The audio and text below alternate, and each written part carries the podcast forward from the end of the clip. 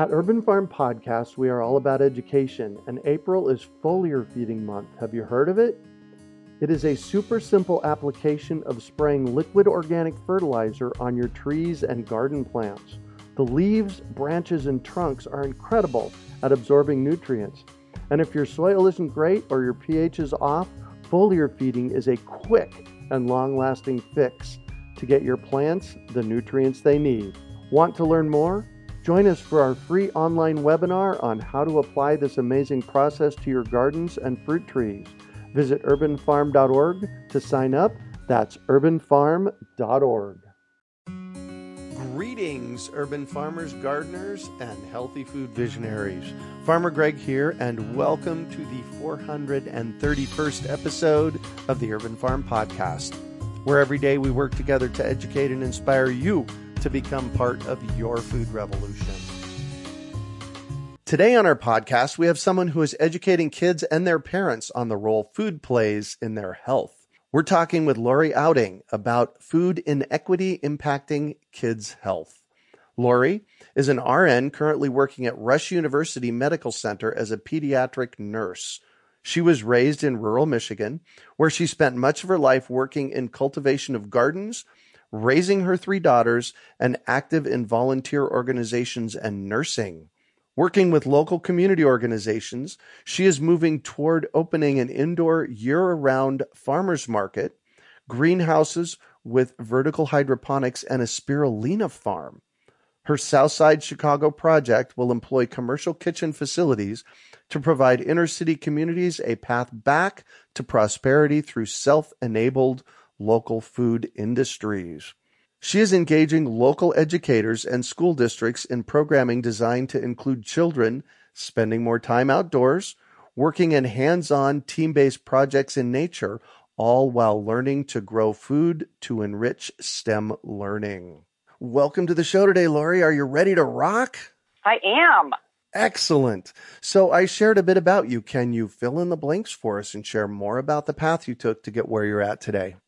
Sure. So as you pointed out, I grew up in rural Michigan and kind of took took it for granted that I had this big garden in the backyard. I could send my kids outside, hey, go pick some food, what you want for dinner, bring it into the house, and we cooked it.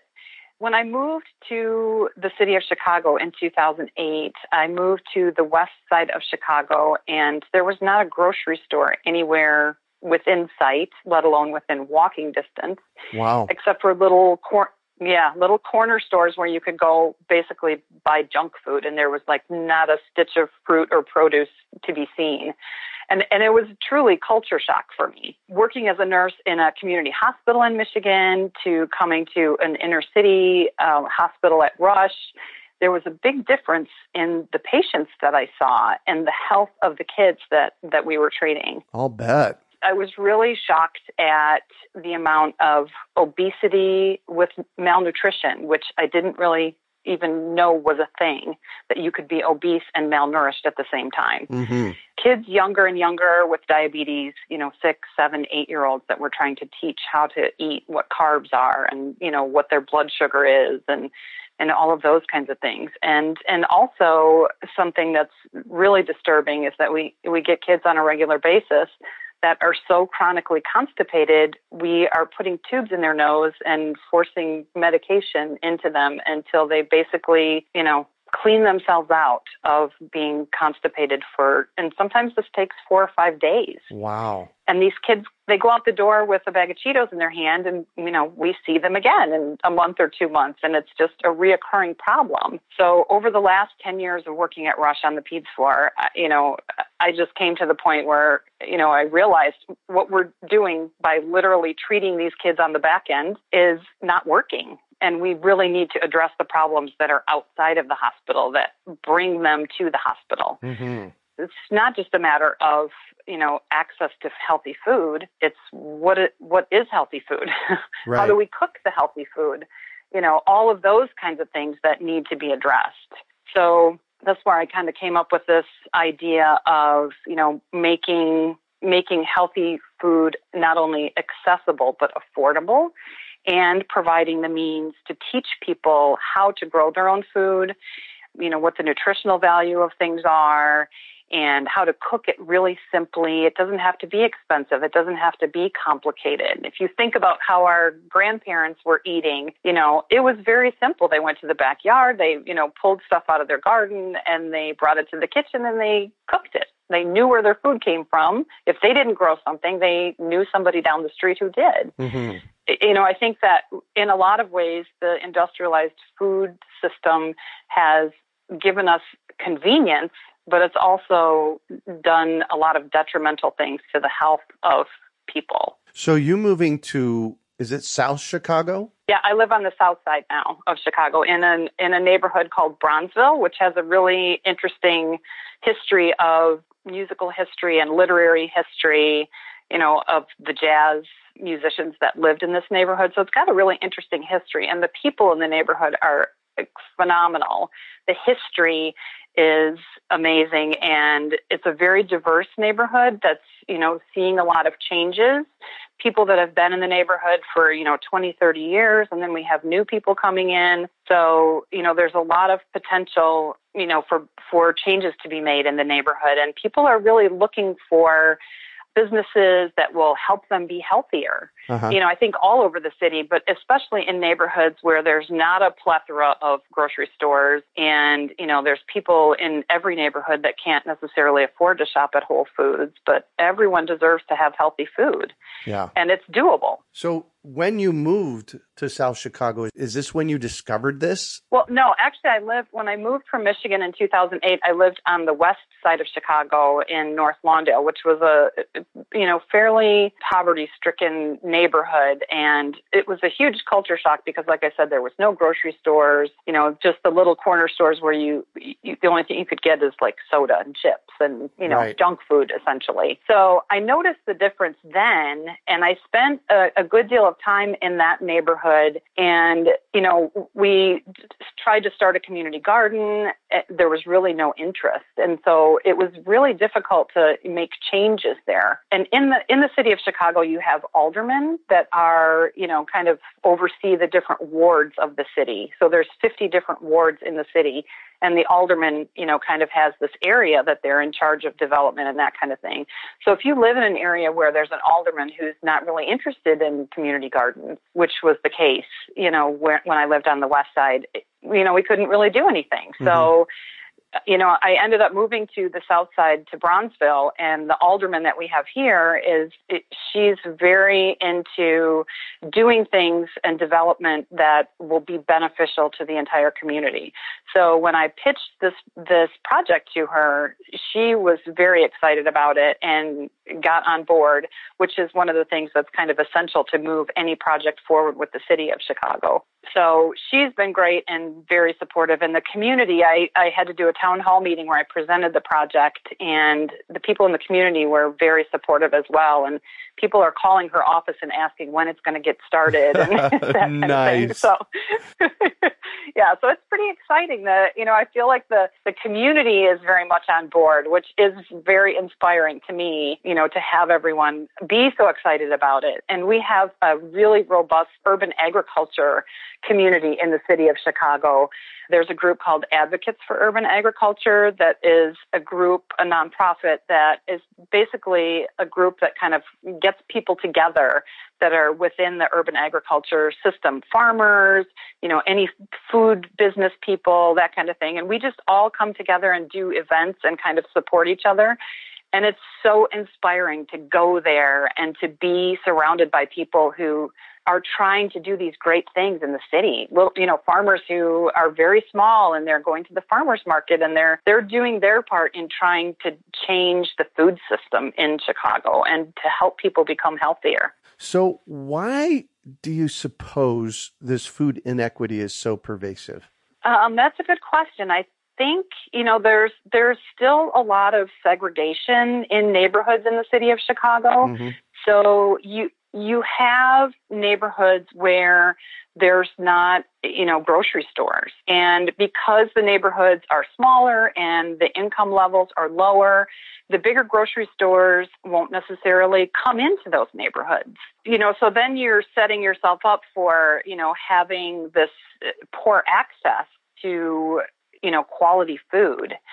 There is a Whole Foods that came to the south side of Chicago and, you know, the city of Chicago will give businesses like that incentives to come into those neighborhoods. Mm-hmm. But not everybody there's still you know there's still some cultural barriers about you know whole foods and you know you need to kind of go where the people are and ask them what it is that you need. What is it that you want in your neighborhood? What kind of food is it that you would like to have in your community and really, you know, not just make an assumption that, hey, we're going to plop a Whole Foods in the middle of this neighborhood and it's going to do well and people are going to be happy about it. That doesn't always work. So I think that part of the issue is, you know, maybe big developers don't necessarily go to the people and ask them what it is that they that they really need. Yeah, yeah, and you also, and I see this in my notes for the talk today. You talk about going backwards in the food system. What do you mean by that?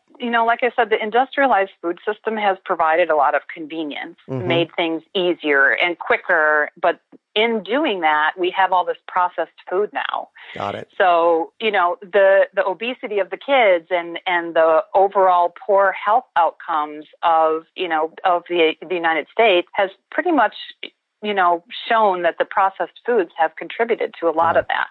So in going backwards, what I mean is really making it much more simple. Cooking simple foods, whole foods, plant-based diets, really thinking about where it is that your food comes from. You know, when people go to the grocery store and they pick a tomato off the shelf, they're probably not aware that that tomato is already three weeks off the vine mm-hmm. or that it was potentially gassed in a warehouse to get it to turn red. And from the moment you pick something, it starts to lose its nutritional value. So if you've got a tomato that's been off the vine for three weeks, or you pick one from your backyard, the nutritional value is going to be different. So, you know, getting people to the point where local food truly is local meaning, you know, within 100 to 150, maybe 200 miles of where you live, mm-hmm. knowing where your food comes from, and really trying to be, like I say, go backwards and be much more simple as to our food system and what it used to be. Yeah, uh, you, you, when you said 150 or 200, I was hoping you were going to say feet, not miles. Oh yeah, well, you know, I'm trying to be realistic. there yeah. you go. You know, there in you the go. city, in the city of Chicago, we do have winter, so, you know, we there are things that we can't get year round. Mm-hmm. Although, you know, our ancestors survived by eating root vegetables during those time of year. So there you go. It's not that it can't be done. And the you know, the the technology of new greenhouse systems you know, are much more energy efficient. The greenhouse that I'm using is actually a company out of Colorado called Ceres Greenhouses, where they're actually building greenhouses that are net zero. Oh, yes. Which is amazing. If you know anything about greenhouses, they're like a huge energy yep. sucker. yeah. I think they've so, been on, so I think we've using, had them on our podcast. Oh, okay. A few hundred yeah, episodes so, ago. So, yeah. It's, it's amazing. And so we're, that's the kind of greenhouse we're bringing here to the city. And I'm hoping that we'll be able to have more greenhouses and get urban agriculture to be a bigger more widespread thing than just a community garden in a vacant lot here and there. Yeah. But I think we have to have a culture change in in in cities. I'm finding that people and I've actually had people say this to me. I don't like how the greenhouse looks. I don't like what it looks like in the city. Uh-huh. And I just I'm kind of taken aback by that because I'm like, uh, do you know where your food is coming from? This is where your food is coming from. Wouldn't you rather have a greenhouse, you know, on your vacant lot next to your house that brings you fresh food as opposed to eating food that's three weeks old? So I think it's, you know, yeah, it's a, yeah, yeah. Take a deep breath. I know. Yes. So coming, eh, you know, coming from a rural background to a city, inner city background is, it definitely provides some challenges, but I do think that urban agriculture is something that can be moved forward oh, and time. utilize the technology in a way that you know, enables us to have a more robust local food system anywhere in any city. Yeah. So going backwards isn't a bad thing. No, not in this case. No. Simple foods are much better. yeah. So tell me what you're doing about it. It's your your projects sound really exciting. Well, in looking at all the different things that are causing the issues with a lot of these kids that are coming to the hospital, it's not just about, like I said, having access to affordable food. We need to be teaching kids at a younger age where their food comes from and how to grow it but also working with the families in, you know, utilizing that knowledge that we're teaching the kids along with the parents in this is how we can grow food. And if you have a windowsill, you can grow something. Mm-hmm.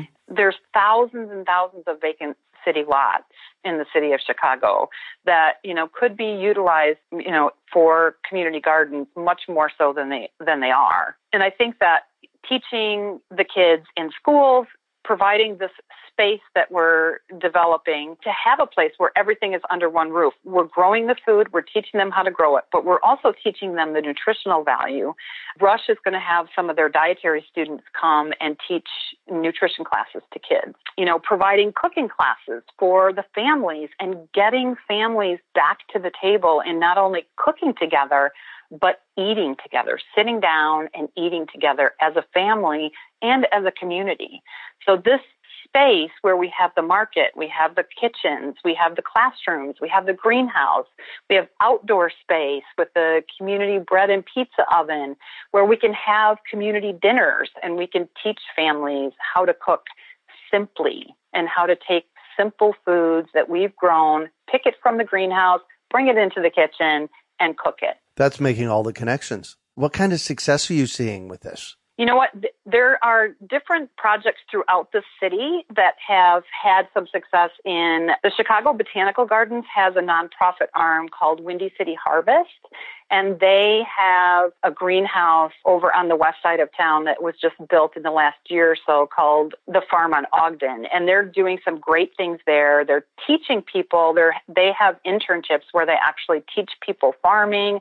They're doing aquaponics there. Nice. And, and they also have, they have classes and they also have, you know, farmers markets and on a regular basis. So the people from that community are, you know, seeing their food growing there and they're able to go in there and purchase the most amazing fresh vegetables right in their own neighborhood, which is incredible. There's, you know, a huge commercial kitchen project on the west side of town called the Hatchery, which has a multitude of commercial kitchens and space for people that have food businesses and small, you know, like catering and baking and that kind of thing, and they can rent their rent their spaces. So we're helping all those businesses, and what I'm trying to do is not only providing education, but we're helping all these small businesses kind of grow. So, you know, the impact that that has on a community is amazing. You know, yes, you can plop a Target in the middle of your neighborhood and it's great for people to come and shop, but is it putting money into their pocket? Is it mm-hmm. helping them be healthier? Is it helping them, you know, eat healthier? Is it helping them grow their business? Is it providing education?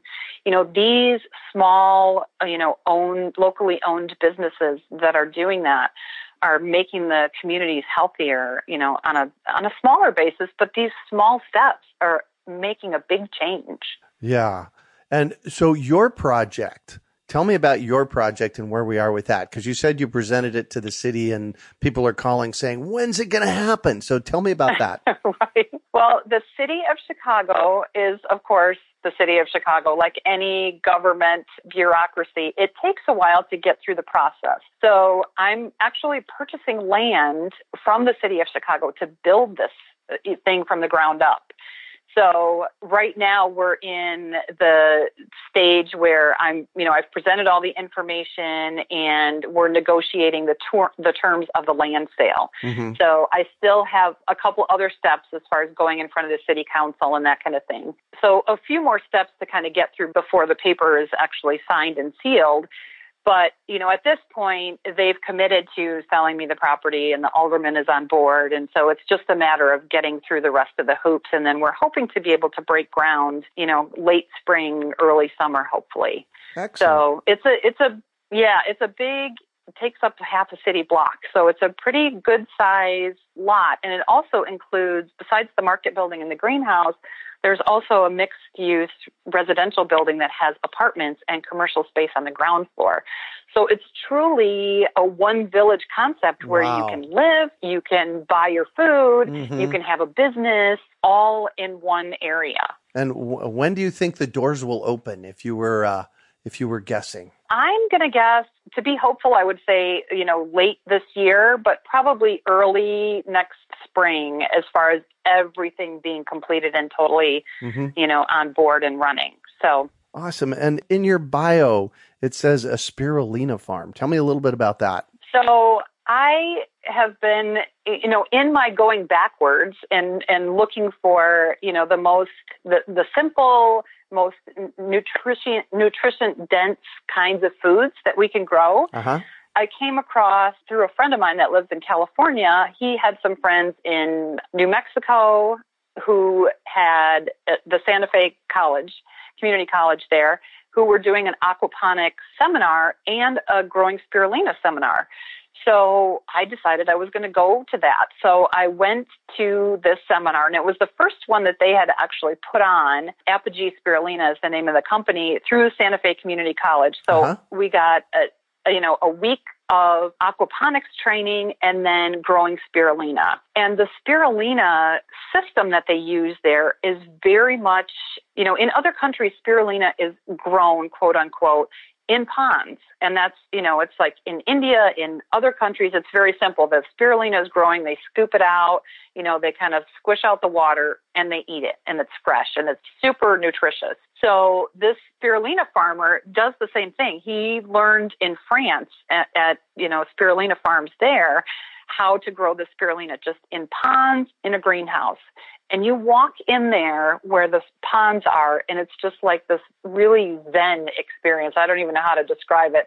Like, I just want to put a hammock in here and just sit. nice. it's very it's very calming and you know the water is still and the spirulina is growing and you just literally take a scoop you know a bucket and you put it you know into like a sieve and the water kind of falls out you wrap it in a cheesecloth and you squish out the water it dries and then you just crumble it and you can eat it fresh or you can eat it dried like crumbled in smoothies or Mhm. and it's super nutritious. So I thought I really need to do that because, you know, if we are trying to provide the most nutritious food for these kids that live in the city and they're constantly exposed to heavy metals from pollution and lead in paint in these old houses in Chicago Mhm. spirulina, eh, you know, helps to chelate heavy metals. So this is something that we can give to kids, you know, a, a small amount in a smoothie, and it, you know, it will provide this great nutrition for them. So, you know, that was my thought was to be able to, you know, grow this spirulina, to have this really nutritious food, to be able to, you know, feed the kids of the neighborhood Yeah. stop on their way to school and have a spirul, you know, have a smoothie with some spirulina in it, and then go on to school, and your brain is functioning so much better than if you just ate that bowl of Captain Crunch. Right. Wow. Well, there's no doubt that you're passionate about this. Yep, definitely. Yeah, I think it's the you know being being a nurse for 32 years and a mother and a grandmother.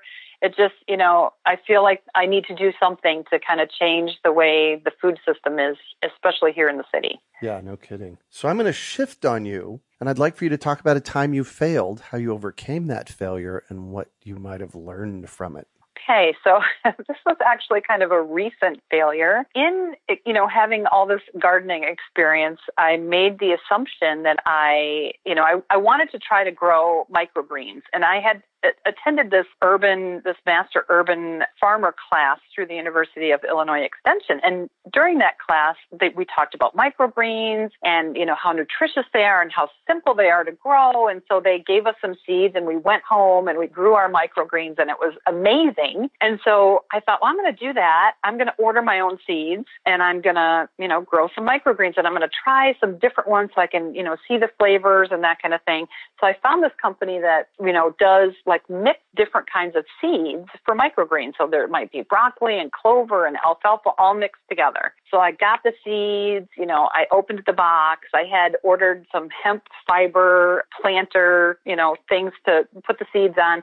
So I get the seeds, I put them on the hemp fiber, and I'm watering and, you know, faithfully watering twice a day and nothing. There's not a sprout in sight for like you know, I was thinking when I planted the microgreens before, it had only taken a couple days. Right. And like a week had gone by and like nothing. And I'm like still watering. Well, maybe I missed, and now I think uh, maybe I missed a day and okay, maybe I just need a little bit longer. And, you know, it's like, okay, 10 days go by and there's nothing. And I'm just thinking, oh my gosh, here I am trying to do this, you know, $6 million project with the greenhouse and I can't even grow microgreens. I'm like, you know, kind of in a moment of panic. And then I decide, well, maybe I should get the box out and actually look at the instructions. and so I did that. And lo and behold, I was supposed to soak those before I actually planted them. So lesson learned, you know, kind of, and this, this is something that I've known about myself sometimes I have to like take a step back. I get uh-huh. so excited about something and yep. I just like bowl forward and I'm like, okay, step back, take a breath, maybe read the instructions. so that's what I did. Yeah. And now I actually have two big, you know, trays of microgreens growing. So beautiful. Lesson learned. Yeah, there you go. yeah. So what do you consider your biggest success? Oh, and you know what? It actually is something pretty simple. I really consider my biggest success in raising three daughters that have turned out to be great human beings in that they are kind and compassionate and, you know, love people and animals and the earth. And, you know, now I have this, this great three year old granddaughter who inspires me to do all this work to make the earth a better place. Mm-hmm. So oh, yeah. I would say that's, that's probably my biggest success is, you know, seeing them grow and into, you know, great human beings. So so that might touch on what drives you as well, because I know that the I don't have children, but the reason that I do what I do every day is for the children and the grandchildren of the world out there. So, what drives you? Yeah, I would definitely agree. I would say the children and grandchildren, my patients that I see, mm-hmm. and you know, when I when I'm working and I'm I'm actually doing things that that trying to help them, but it's really causing them to suffer and in trying to, you know, come up with things that we can do to prevent that suffering. You know, having people learn how to eat healthier, it really, you know, like they say, food is definitely medicine, but it can also be poison if you use it in the wrong way. right. So, you know, trying to, so I would definitely say my kids, my granddaughter, but my patients too, and people, you know, people in this world that we we need to get back to the basics. Yeah, you know, a, a little earlier you mentioned uh, healthy food. I'm going to jump in here and ask you what your definition of healthy food might be. You know what? I would say simple. You know, simple food. So foods as close to the earth as possible. So, you know, processed foods, you know, foods that have a lot of added ingredients to them. The more you add, you know, it tends to be the less healthy it becomes.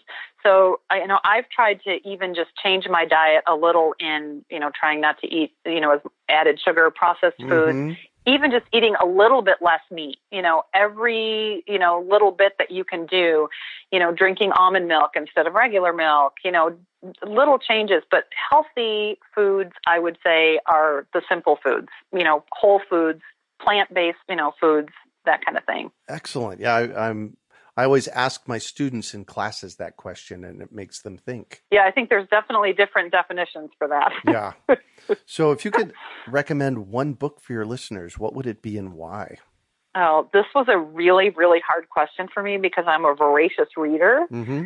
And I just actually received my green print book from Margot, uh, uh Marco Borges, which I haven't started reading yet, so I'm not going to say that one. One of the books that I've found really interesting in thinking about starting a business is a book called Tribes by Seth Godin. Oh, yes. Yeah. So I really like in there how he talks about, you know, tribes have been around forever. Since people have been on the earth, people have been connected to each other. And in learning how to be a good leader, it's more about you know connecting to people and and helping people communicate with each other as opposed to you know, commanding people to follow you kind of thing. Mm-hmm. So, you know, having your tribe, you know, will help you be more successful. And, and for me, the, I have many different tribes. I have my great tribe of nurses that I work with at Rush who, you know, we support each other through some really rough days. And, you know, then I have my family tribe, but I have my urban agriculture tribe here who inspire me all the time to, you know, work harder to change the system. So I, you know, I think that, you know, having a tribe that you can have commonalities with, you know, can definitely make you more successful. And happier and much happier. Yeah. Yeah. Yeah. That is an excellent book. Good choice. So, what one final piece of advice do you have for our listeners? A couple things. One, it's never too late to try something new. I'm going to be 55 this year, and this is a, you know, I've been a nurse for 33 years, and, you know, this is kind of a whole new project for me but to you know what? Jump in there with your passion and what you love to do and it really you know keeps you young. But also if you are wanting to make changes in your life big changes start with small steps and know that every small step is getting you closer to that big change. Nice. Excellent. Well thank you so much for joining us on the show today laurie thank you. So how can our listeners find out more about you and get a hold of you so my website is foodmatters.life and the email is info at foodmatters.life. Perfect. You can also find show notes from today's podcast at urbanfarm.org forward slash food matters. We are your urban farming resource. You can find us on iTunes, Google Play, Stitcher, iHeartRadio, and everywhere podcasts are found. Also visit urbanfarm.org to find articles webinars, courses, and more. Well, that's it for today. Thanks for joining us on the Urban Farm Podcast. We hope you enjoyed today's episode of the Urban Farm Podcast. Remember to listen for tips, advice, and resources to help you on your journey with urban farming. You can find us on the web at urbanfarm.org or send us an email to podcast at urbanfarm.org. In the words of Vincent van Gogh, great things are done by a series of small things brought together. Be encouraged that with each lesson learned and skill developed, you are one step closer in the direction of your dreams. One of the first things that many of us learn when we start to garden is how to water and fertilize the soil. But there is an exception to this rule, and it's called foliar feeding. You should foliar feed or water the leaves of your plant with liquid fertilizer when you want certain nutrients to be absorbed better. Not only are the leaves great at uptaking liquid fertilizer, if your soil isn't very good or your pH is off, foliar feeding can help your veggies and fruit trees quickly get the nutrients they need to thrive. If you're ready to start foliar feeding for maximum growth, yields, and quality, head on over to urbanfarm.org forward slash feed the leaves to see our selection of foliar feeding products. That's urbanfarm.org forward slash feed the leaves.